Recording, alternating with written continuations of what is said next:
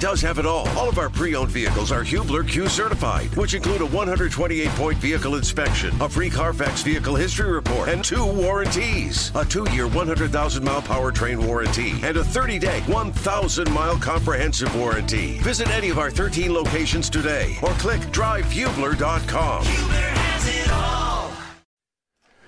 Good evening, everyone, and welcome to Network Indiana's Indiana Sports Talk. It's brought to you by Indiana Donor Network. We have a lot of basketball to talk about, girls' sectional championships, some college basketball, and basketball. Right now, though, star of our show tonight, man with all the scores, all the championships, the one and only Eddie Garrison.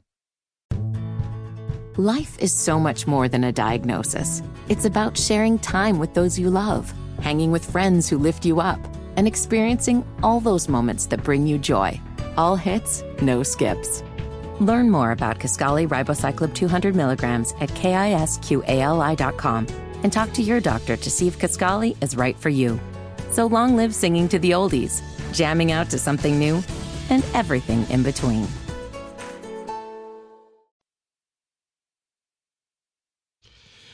Thank you, Coach. It's a pleasure to be back in the big chair, giving you updates every 15 minutes tonight, along with our outstanding producer, Elijah Robertson.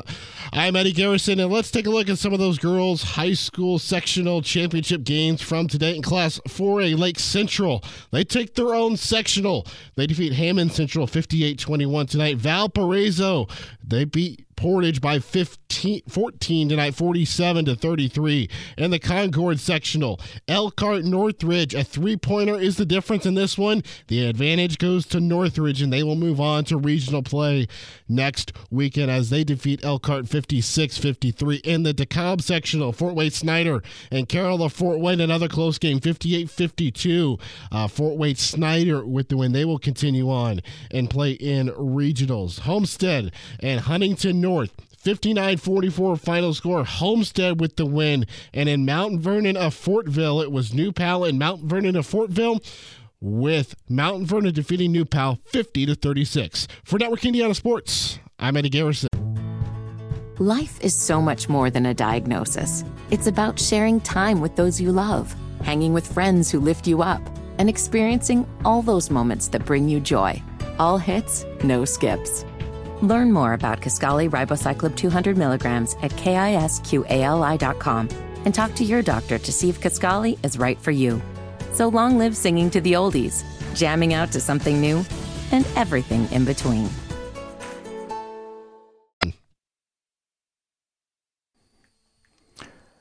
Welcome back, everybody. I'm Bob Lovell. This is Indiana Sports Talk brought to you by Indiana Donor Network. Girls sectionals, college basketball, that's on tap. We started out with Paul Condry from the Regional Radio Sports Network. Busiest guy you know, Paul. You had three games today, right? You're doing girls college basketball, women's college basketball, and you were doing everything today, weren't you? Yeah, added up in nightcap with men's college uh, volleyball. It was a busy day for us, uh, and certainly great opportunity to uh, get out and see a lot of great kids do a lot of cool things. But big matchup today, Coach, at the Gates Gymnasium in Mishawaka, as we had a chance to see the 117th meeting between the Bethel Pilots and the Wildcats of Indiana Wesleyan. Both teams who have played really formidable schedules, Coach. Uh, Bethel played 13 teams that's either been ranked or been receiving votes in the poll. They're now six and seven. Indiana Wesleyan has matched up against uh, 11 teams uh, in that same situation, either ranked or receiving votes. They are now six and mm-hmm. five. But the Pilots who picked up a win earlier in the week against uh, a really solid Marion team, uh, where I came out on the short end tonight at home. It's only their second loss all season uh, at the Gates Gymnasium on Mike Lightfoot Court as Indiana Wesleyan picks up the 96 to 83 win. And what it does, it puts Bethel and Marion in a tie for fourth place right now. Bethel would, uh, based on the current tiebreaker situation, Bethel would have the upper hand there. Uh, once again, there's three games to go in Crossroads League play. A lot of things can happen, as you well know. But tonight it was uh, really uh, it was uh, it was Indiana Wesleyan the aggressor in this one, and I go back to the many years that uh, how many times that we heard Bob Knight's uh, team get those upper advantages and those high number of free throw opportunities, and that's what won the game today for Indiana Wesleyan They got to the line 24 times, made 19. It was good mm-hmm. enough. The Pilots only got to the line 11 times on the day. Both teams shot the ball really well from the perimeter. Uh, when it was all said and done, Indiana Wesleyan knocked down 15 triples. The Pilots knocked down uh, 13 triples. So it was a it was a game where four guys had were in double figures for for for for, uh, for both teams. But the difference today was uh, Griffin Clyber, a youngster who went off for 36 points and nine rebounds. He comes into uh, action today, averaging only 13 points and five rebounds. He was the difference in the Wildcats' win uh, at Bethel today. All right, so we're getting down to the end of uh, Crossroads League play. It's getting interesting. Each one of these games has incredible performance, especially coming up in these next couple of weeks. Yeah, no question about Bethel will be on the road at Mount Vernon on Wednesday, and then a home game uh, against St. Francis and a, and a road game against uh, Taylor. And for Indiana Wesleyan, pivotal games coming up against Taylor, Marian, and Mount Vernon, respectively. So that Marian Indiana Wesleyan game coming up in about a week uh, could uh, make the difference on uh, whether uh, Marian gets a home game or if Bethel gets a home game. So certainly the schedule makers, as always, they, it, it turns out that one or two games is going to come down to decide the conference championship. But right now, right. Gracie and IWU both tied at 12 and 3 atop the leaderboard. He's Paul Condry from the Regional Radio Sports Network and the Indiana Football Digest. How many days until pads? Uh, 191, Coach. I knew you wouldn't let me down. so that's that's great stuff. All right, Paul. Have a great weekend. Thanks, Coach. Great to be with you tonight. Brian Sullivan from WNAS joins me. Brian, thanks for the call. Thanks for entertaining me too uh, with your the picture of you you in your or your office where you have four different devices dialed to ihsaatv.org. Good plug for them right there, as a matter of fact. Watching girls sectional basketball. Where would you like to begin?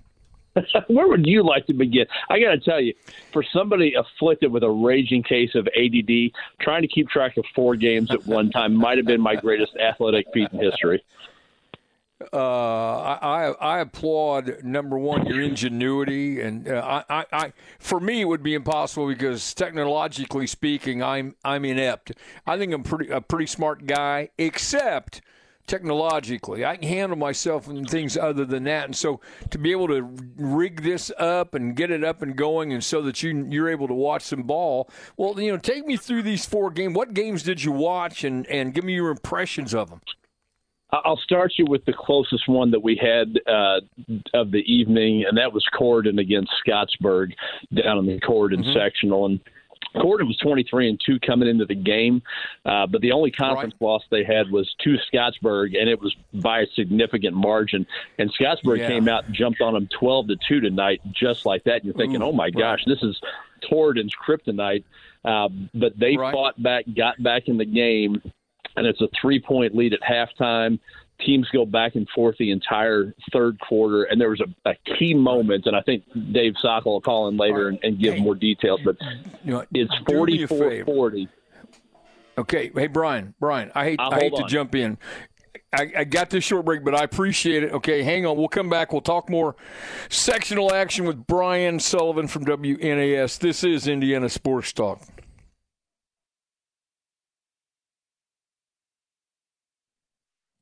Welcome back, everyone. This is Indiana Sports Talk brought to you by Indiana Donor Network. Before the break, uh, our good friend Brian Sullivan was with us. You're talking about Corydon Scottsburg at the uh, Corydon sectional. Great start by Scottsburg, but Corydon Central climbs back into it. So take me in from there.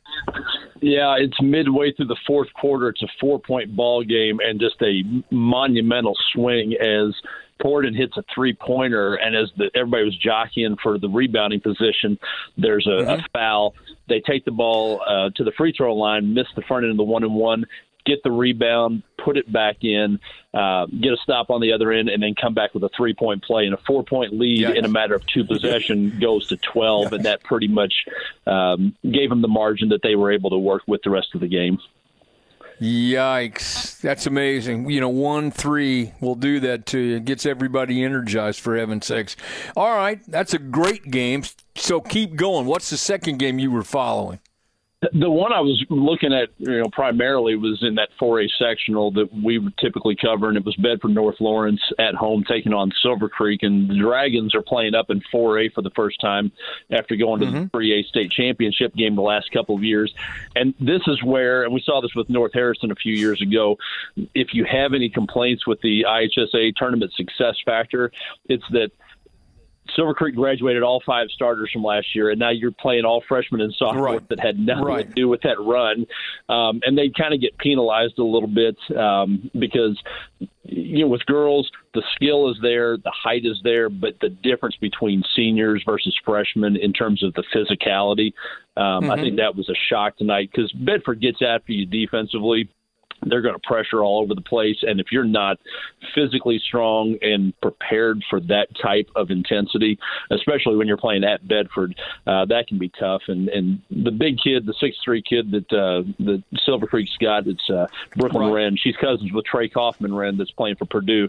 She's mm-hmm. going to be an outstanding player. She had 21 and 13 last night against Seymour, but she picked up a second foul pretty early on, and Bedford went uh, on a 10-0 run as soon as she got that second foul and and pulled away from there. So that's their 12th sectional championships in a row. Uh, Silver Creek's going to, when they go back to 3A here in a couple years, they're right. going to be one of the favorites to win a state championship there. Uh, and meanwhile, Bedford moving on. We don't know yet if they're playing Evansville Central or Jasper, uh, but they're going to be a pretty big favorite in that one at Bedford in the regional next week. I would think so. Yeah. All right. So you got another game? You got is that oh, it? Sure. We got a couple more here. Yeah. Okay. Um, in deference to my wife, the Indianapolis Scecina graduates, I decided to check and see how the Crusaders were doing over at Triton Central this evening. So mm-hmm. we had them against Eastern Hancock, and, and Eastern Hancock probably uh, that quarterfinal game against Triton Central on Tuesday night. That was a 49-44 game that I think most people probably expected to be uh, determining who was going to win the sectional championship. Uh, they jumped on Scecina early. Scecina kind of righted the ship. Uh, have a guard named Abby Moore that had a big first half to keep it within striking distance. But uh, Eastern Hancock's got a solid, solid team. They got a kid named Stapleton that had 20, and Ruby White.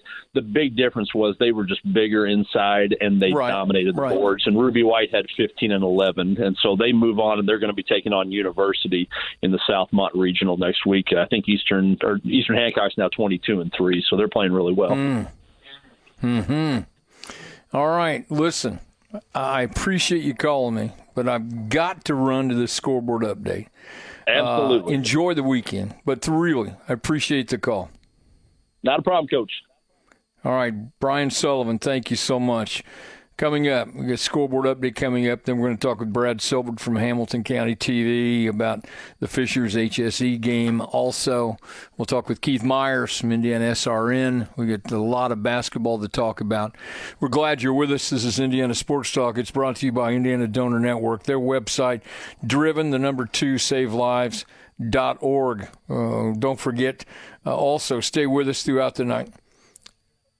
We're going to uh, it's uh, make sure that we are uh, you're with us. Um, we've got a lot of college basketball to talk about, a lot of girls basketball to talk about, and so we will uh, will continue to bring you high school basketball. Let's go to Keith Myers, some Indiana SRN. Keith, thank you so much for the call. Uh, tell, where were you tonight? Hello, Keith.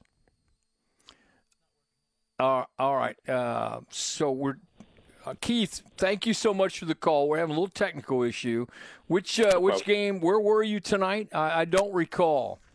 We were at Mount Vernon. Mount Vernon beat New Pal tonight, fifty to thirty-six. All right, Mount Vernon.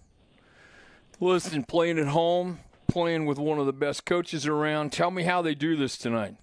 Well, first of all, congratulations, Julie Shelton, winning her ninth sectional uh, mm-hmm. of her coaching career. So they did it as a team effort, Bob. They came out early, uh, put some pressure on New Pal.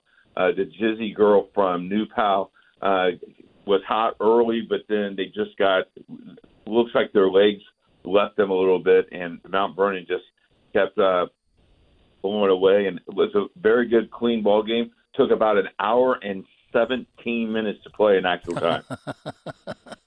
Loved it. I was Right. I was in McDonald's line early, Bob. Broadcaster's dream, quite frankly. Very impressive, though. uh, early. what what they've done. Keith, I want you to do this. I want you to hang on because we're we're up against a break. We're, we've got some Sure. issues that we're trying to resolve. So hang on to that thought. We'll come back and talk with Keith Myers, Brad Silbert. We got a lot of a lot of basketball to talk about. Scoreboard update coming up right now.